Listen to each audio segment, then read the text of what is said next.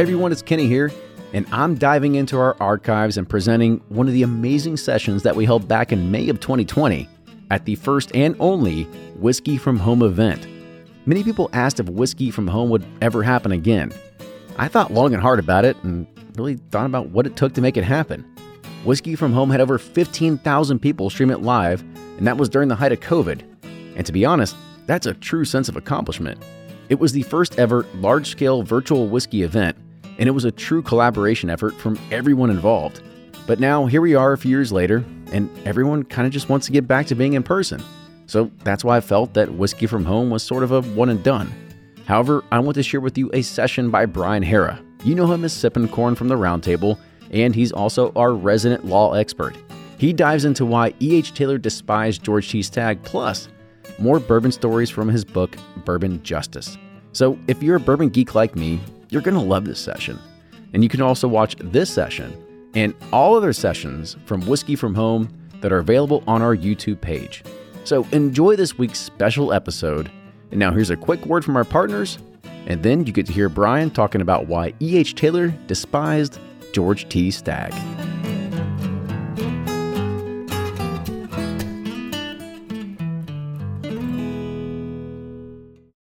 From their bar to yours, Chad and Sarah of the popular YouTube channel It's Bourbon Night bring you their favorite at-home old-fashioned mix with the new Elemental Elixir's Golden Hour Syrup. It's a custom-made syrup with notes of bold black tea, warm spices, and orange zest. All you need is your favorite whiskey and ice. No bitters needed. One bottle makes 16 drinks, so that's only $1 a cocktail before you add your own whiskey. They can also be enjoyed in other cocktails or spirits, mocktails, coffee, tea, and anything you can think of. It's crafted locally in Lexington, Kentucky, and you can get your bottle now at whiskeyambitions.com. Ed Bly and Rising Tide Spirits are back again with a new release of Old Stubborn Bourbon. And this release of Old Stubborn is a premium hand marriage of 10, 11, and 12-year cask strength barely filtered pot still bourbon.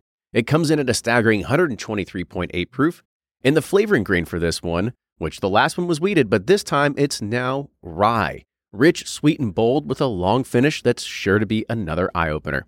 You can order online at Sealbox or thebourbonconcierge.com, and you can even purchase in person at Revival Vintage Spirits, and even now with very few select stores in Kentucky. You can get it now while you can, but be sure to do it because it's not going to last long. And they're off for another Give 270 2020 Unicorn Raffle. Your $20 ticket gives you not one, but two chances to win from our lineup of 20 Woodford Reserve treasures, including the grand prize, the rarest unicorn yet, the Woodford Reserve Kentucky Derby 150 Baccarat Edition. Only 150 bottles were made and is just like the one the Derby winning owner receives. Quit horsing around and get your $20 tickets now at give270.org. Charitable gaming license ORG 0002703. So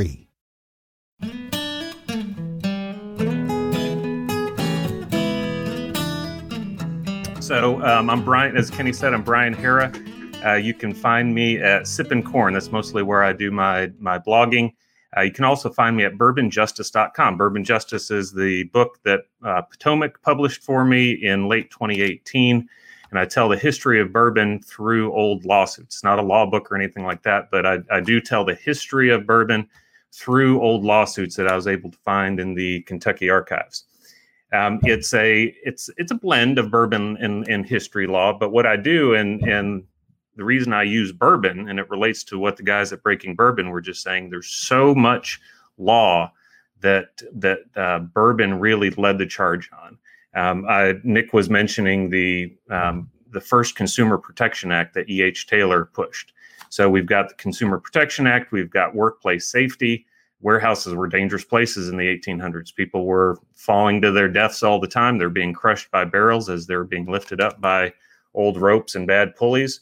And bourbon led the charge on all of these sort of workplace protections, consumer protections, taxation issues. And then what we're going to talk about mostly today is trademark law, because E.H. Taylor, to bring him up again, had a 13-year trademark fight with George T. Stagg. So two of the most popular brands today, both from Buffalo Trace, really deal with two historical figures who hated each other. And now they're coming out from the same distillery. I think Taylor's probably rolling in his grave. So as a starter, though, let's talk about what a trademark is. It's used to distinguish someone's goods from someone else's goods. It can indicate the source. And what it's really focused at is making it easy for the consumer to grab something off the shelf, a bottle off the shelf, that either they know they like, or to stay away from something they know that they didn't like. So this is a great example of being able just to see something and knowing what its source is without even thinking about it at all. When you go to the store and you see the dripping red wax from Maker's Mark, you know that it's from Maker's Mark. So look at these three pictures that should be on the slide now. On the left, you've got the Maker's Mark bottle that we've all seen. The dripping red wax is actually a registered trademark. It's described with the federal government as the dripping red wax in the free-form tendrils. And then on the far right, you see the exact sort of same dripping free-form red wax. You can tell that that's associated with Maker's Mark. Now, the one in the middle caused some problems.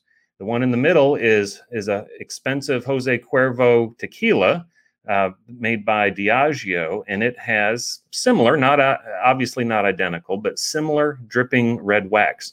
Makers had to sue Jose Cuervo to make them snip those tendrils, and now they still use a red wax on the top, but it's clean cut. And think about any other bourbon that you've seen that uses wax, whether it's any of the Willett family estates that had wax, whether it's the current Knob Creek, any sort of bourbon that you get is going to be cleanly cut at the bottom or trimmed at the bottom. There's not going to be dripping red wax really, or of any color.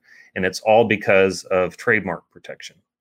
So let's get into the two heavyweight battles. We've got Colonel E.H. Taylor, who I said, as I mentioned, had to fight George T. Stagg over the use of his own name. Taylor's first distillery on his own was the OFC. He bought the property in 1869. The image that's up now is what he built there. He wanted it to be a showplace distillery. He had been involved in some distilleries before this, but this was the first distillery that he owned on his own. And this is now the current location of Buffalo Trace. But he went up and down. He had a roller coaster of a life. He had great success, and he had some failures. He went bankrupt in 1877, pretty much lost everything. He was overextended. He, at the time, owned the old Oscar Pepper Distillery, which, of course, now is Woodford Reserve. He had interest in other distilleries.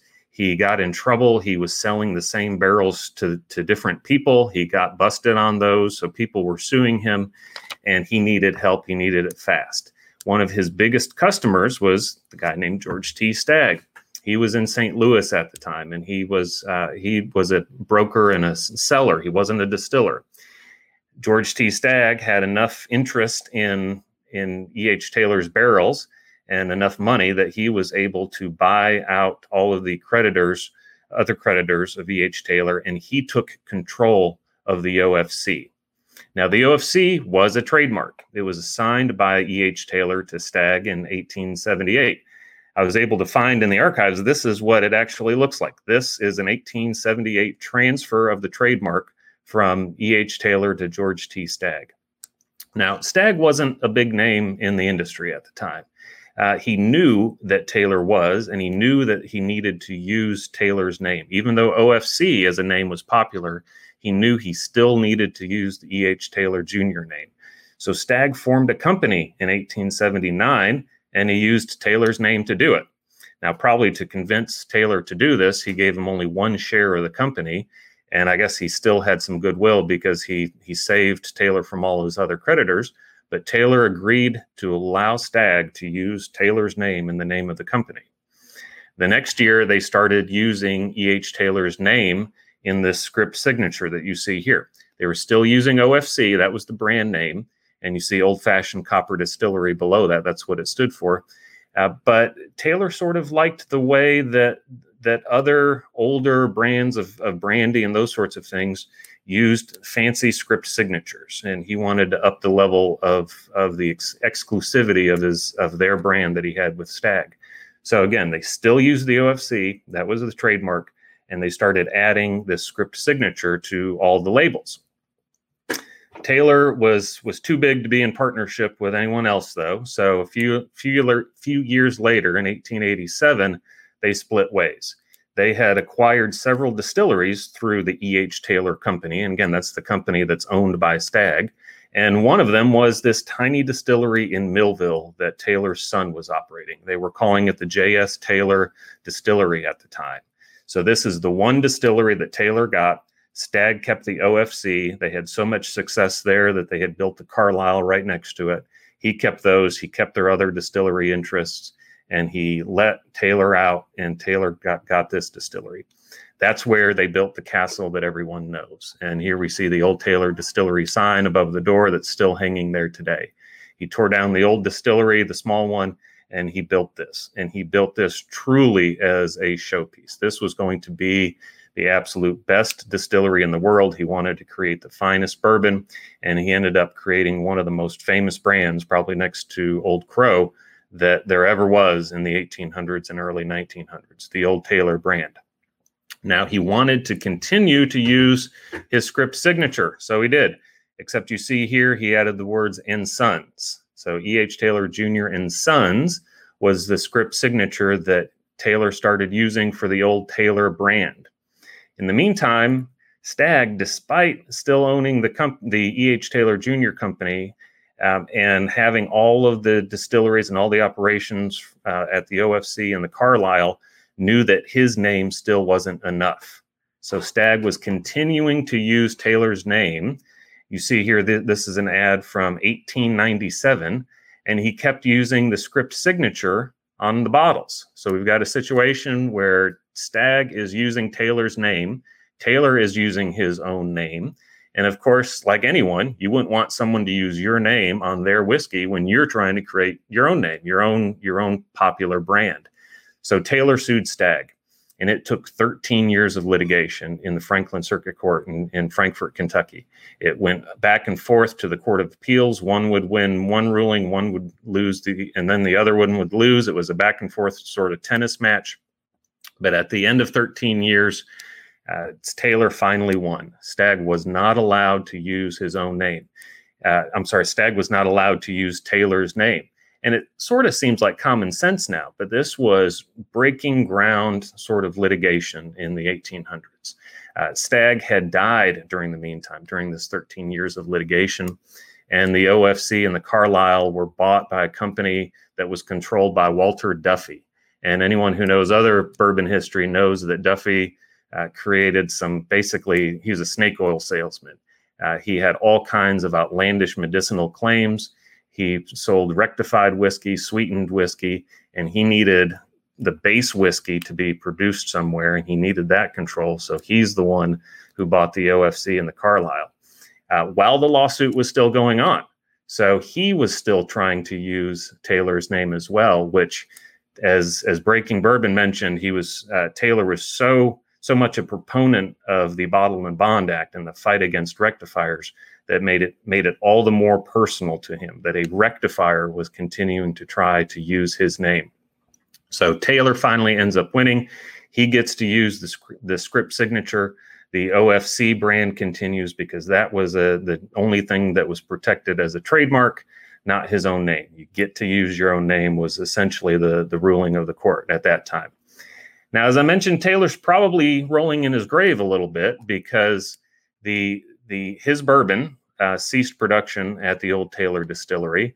Sazerac bought the rights, the trademark rights to that brand, and it's back at his original site. It's back essentially at the OFC.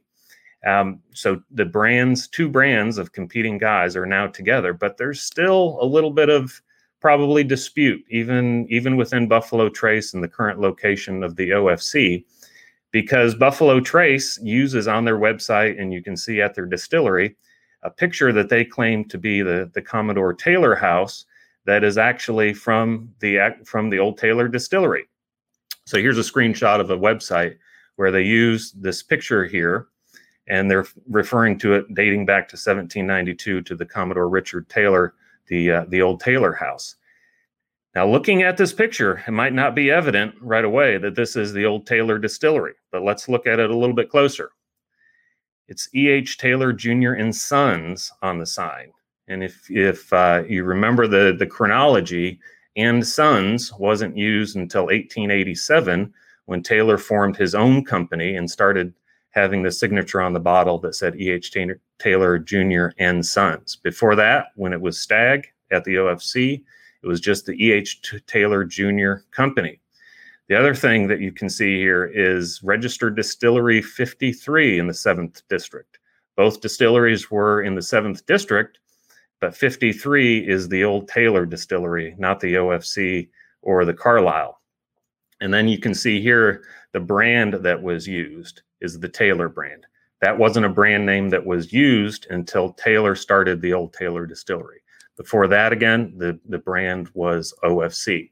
And as a fun aside, and this is in Bourbon Justice too, the phrase brand name owes itself to bourbon, because during this time frame, the government required distillers to brand onto the barrel head the name of their distillery. And this was also, especially in the early days, this was when you got your bourbon at the local tavern, and it was in barrels behind the bar. It wasn't bottled in glass yet. So the end of the barrels were facing out, and patrons would ask for their favorite bourbon by the name that had been branded onto the barrel. So it was usually Old Crow, since it was so popular, especially before Old Taylor, but they could ask for the brand name, the OFC brand name, the Old Taylor brand name. And that's all owed to bourbon. Customers are rushing to your store. Do you have a point of sale system you can trust, or is it a real POS? You need Shopify for retail. Shopify POS is your command center for your retail store. From accepting payments to managing inventory, Shopify has everything you need to sell in person. And with Shopify, you get a powerhouse selling partner that effortlessly unites your in-person and online sales into one source of truth. Track every sale across your business in one place and know exactly what's in stock. Connect with customers in line and online. Shopify helps you drive store traffic with plug-and-play tools built for marketing campaigns from TikTok to Instagram and beyond. And you can get hardware that fits your business. Take payments by smartphone, transform your tablet into a point-of-sale system, or use Shopify's POS Go mobile device for a battle-tested solution.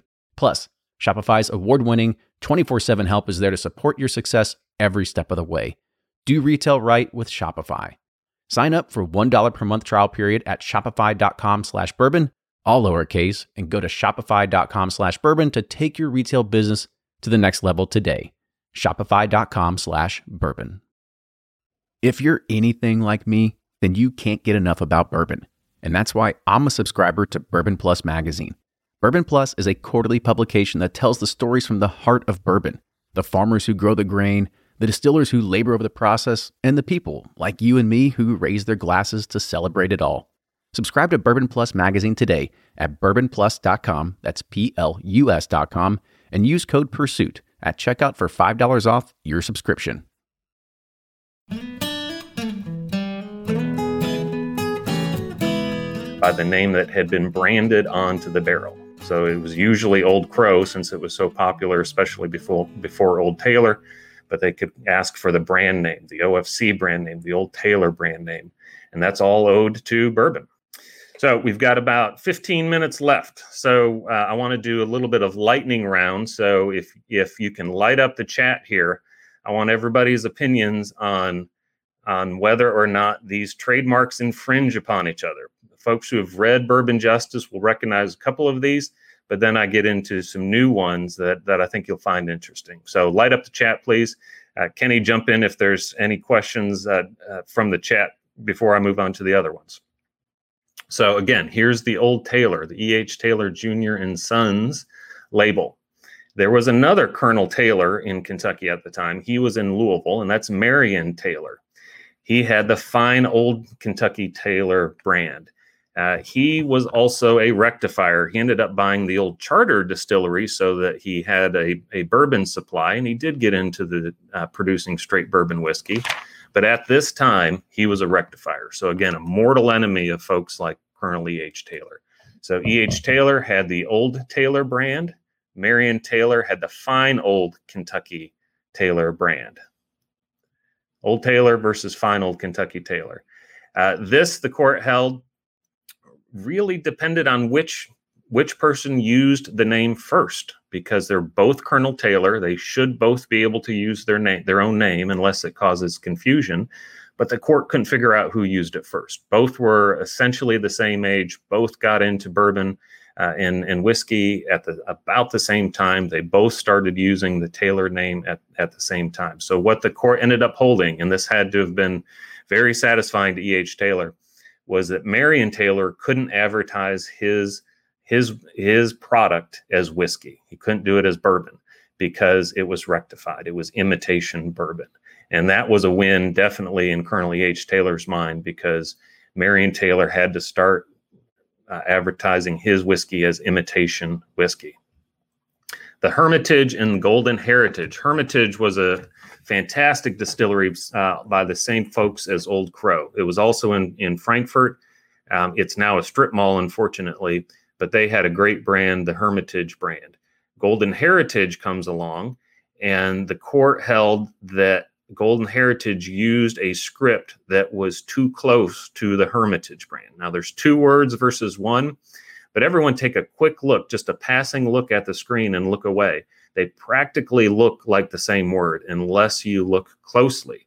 And the court held Golden Heritage was clearly trying to take the goodwill that the Hermitage had established through its brand. Now, this gets pretty far into the weeds, legal technicality. Golden Heritage still won because it turned out the Hermitage wasn't telling the truth on its own label. These words looked the same, but the Hermitage label said that its bourbon was produced in pot stills over open fires, when in fact they had a huge column still that they were able to with a closed furnace, and they were able to distill continuously. It wasn't made in the old way, the pot still over open fire. So the court ended up not allowing the Hermitage to stop Golden Heritage from using this label, even though the court said Golden Heritage was trying to look exactly like the Hermitage. So Kenner Taylor, we're getting back to Taylor here. Kenner Taylor was one of the sons of E.H. Taylor, and he worked at the Old Taylor Distillery along with the rest of the family.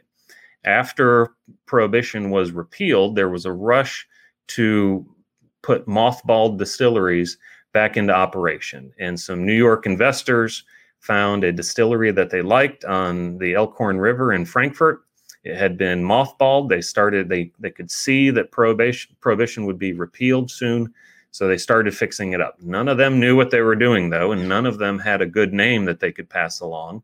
So they asked several people whether they would get involved. No one would do it. Finally, Kenner Taylor said yes, he would do it.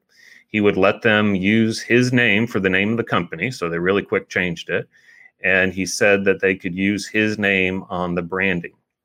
Now, he ended up going down to Florida, and he never made it back. He was elderly, and he ended up dying while he was in Florida. So he never distilled a drop at the Kenner Taylor or the K. Taylor Distillery. He didn't have anything to do with the brands there, but the brand continued to use his name. Now you look at this and it doesn't look anything at all like the Old Taylor brand, the orange brand with the script signature. So that's really not where the court went with this one. Where the court went was it looked at the rest of the advertising that the K. Taylor Distillery did. And when you looked at the advertising, front and center was E.H. Taylor. Second in line was Edmund Taylor, and another one of Colonel Taylor's sons. And then third there was Kenner Taylor. The brand was focusing on the entire Taylor family and E.H. Taylor. They were calling their whiskeys Taylor made, even though Kenner Taylor was dead and didn't have any role in it. This is what really the court focused on, and it made the K. Taylor Distillery put a disclaimer on all labels saying that it had nothing to do with the Old Taylor Distillery in Millville, just so that there wasn't any confusion to consumers. This is a fun one too. Woodford Reserve in 1996 launched its brand and really revolutionized bourbon for everyone. It came out with this classy bottle with a wood closure with a real cork, a flask-shaped bottle, and Ridgewood Reserve, the Barton brand, wanted to emulate that. There was a rush to get into a higher end bourbon market. And Barton started with the 1792 brand, but you see here, this is called Ridgewood Reserve. A lot of people might recognize it as Ridgemont Reserve, which was a second name for it. And now, of course, Barton focuses on the name 1792, and there's brand extensions using 1792 as the main focus. But when this first came out, when the 1792 brand first came out, it was called Ridgewood Reserve, and Brown-Forman sued Barton over that. They both, of course, used the name Reserve as the second name. And even though Ridgewood and Woodford have the wood in different spots, if you say it, they do sound similar, Ridgewood and Woodford. They both relatively have a flask-shaped bottle. They both have the wooden closures and corks, and they both have that same rectangular sticker at the bottom.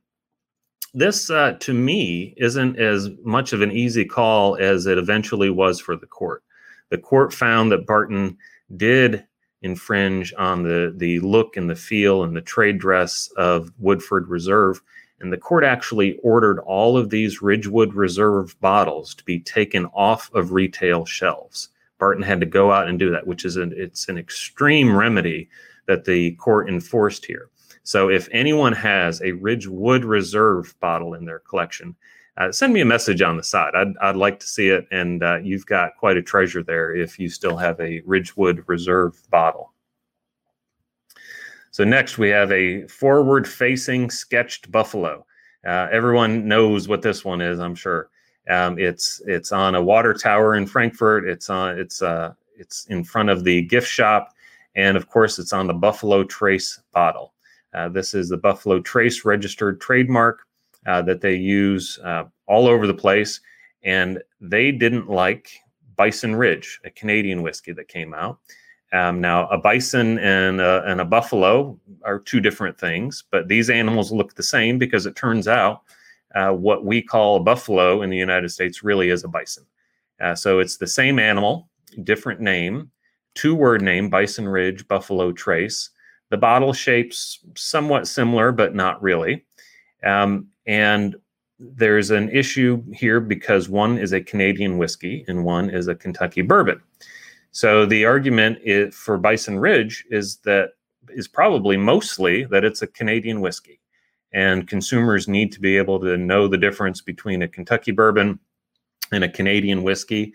But this case ended up settling. And when cases settle, they're always confidential. You don't really know what happened to it unless one of the brands still survives and has a label change. And sure enough, the Bison Ridge label change had no forward-facing sketched bison or buffalo, which makes sense. It's too close to the trademark owned by Buffalo Trace. Let's get into some fun ones. Obviously not bourbon, but still fun. Fireball is a cash cow for Sazerac, so they're clearly going to try to protect their brand. Jack Daniel's has Tennessee Fire, and Sazerac sued Brown-Forman over Jack Daniel's Tennessee Fire. Here, the bottle shapes are entirely different. Jack Daniel's has its very prominent, hard-edged square bottle. It's very distinctive. It's what you think about when you think about Jack Daniel's. There's no devil on the Jack Daniel's. Of course, they both have red, but that's going to be a color you're going to use for a cinnamon-flavored whiskey product. So this one, the parties agreed to dismiss the case, and Jack Daniel's Tennessee Fire still looks exactly like this. Fireball also sued Mad Hen. Now, this is one that looks totally different from the Tennessee Fire. It's got the same sort of flask-shaped bottle. They both have the red closures. And look at the edges of the labels. Both are singed by fire. This looks a lot more like the Fireball product. And this one, after the case was dismissed, Mad Hen didn't exist at all. The producer of Mad Hen started putting its mixed alcoholic beverages into cans, and the Mad Hen brand disappeared entirely.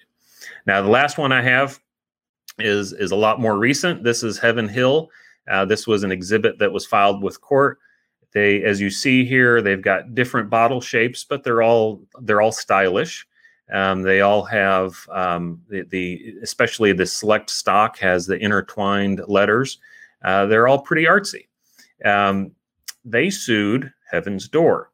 Probably not so much for the bottle shapes, because the shape here is distinctive, and they're even more artistic than any of the Heaven Hill bottles have ever been. But the issue was the name, Heaven's Door and Heaven Hill. And what Heaven Hill did here when it filed its complaint is it included a survey that it had done. And this is how you prove confusion in the market. It had a survey that that used a scientific method and found that people were confused by the name Heaven's Door. Now, this case also settled, so we don't know what the terms of it are, but you can still find Heaven's Door in these kinds of fanciful bottles still on the shelf. So whatever the agreement was, it allowed Heaven's Door to continue. So that's all we've got. I do want to mention, and you should all have an email, so check your Eventbrite emails. My publisher, Potomac, has been kind enough to offer a 50% discount on Bourbon Justice. Here's the code 6FFF. That should also be in your email. You can find the link to the Potomac website in your email, or if you end up misplacing that, just go to bourbonjustice.com. And that's where I've got links to the Potomac website, links to Amazon, or you can buy it direct from me, and I'll be able to sign it for you. Kenny, thanks for having me. I've really enjoyed this, and always enjoy talking about bourbon law and bourbon history. I mean, you are a lawyer, like, you know what you're doing here. Well, I try, and it's. But what I've been able to do, I'm also a history nut and a bourbon fan. So when I was able to combine the three of them, that's really what took it off for me. Made it pretty easy. So there's a few questions that came in from the chat here. So Lonesome Cowboy wants to know, you talked about Makers and trying to take those drips out. Did Hirsch ever have anything to do with that? Like, have to take anything off the market? Well, I don't know if they had to take anything off. And there's the Hirsch that has a little bit of a drip. And then I've seen pictures. I've never seen it personally, but I've seen pictures of a Van Winkle brand from probably 20 years ago that had a little bit of a drip on its red wax.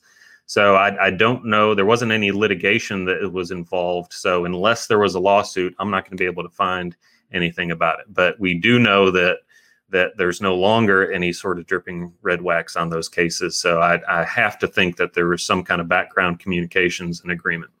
So somebody with a LexisNexis account, they've got to be able to figure out exactly where all these lawsuits are coming in. That's right. You got to be able to find the lawsuit first, and then you get the exhibits out of the lawsuit, and then you learn quite a bit when you do that. Two more questions. Another one from Greg. He said, we were talking about, again, when did Makers sue Jose Cuervo? Do you remember the time period or when it was? My memory is that's probably about 15 years ago, maybe a little bit more than that. So, and it was here in Louisville. Yeah. Yep. Fairly recently.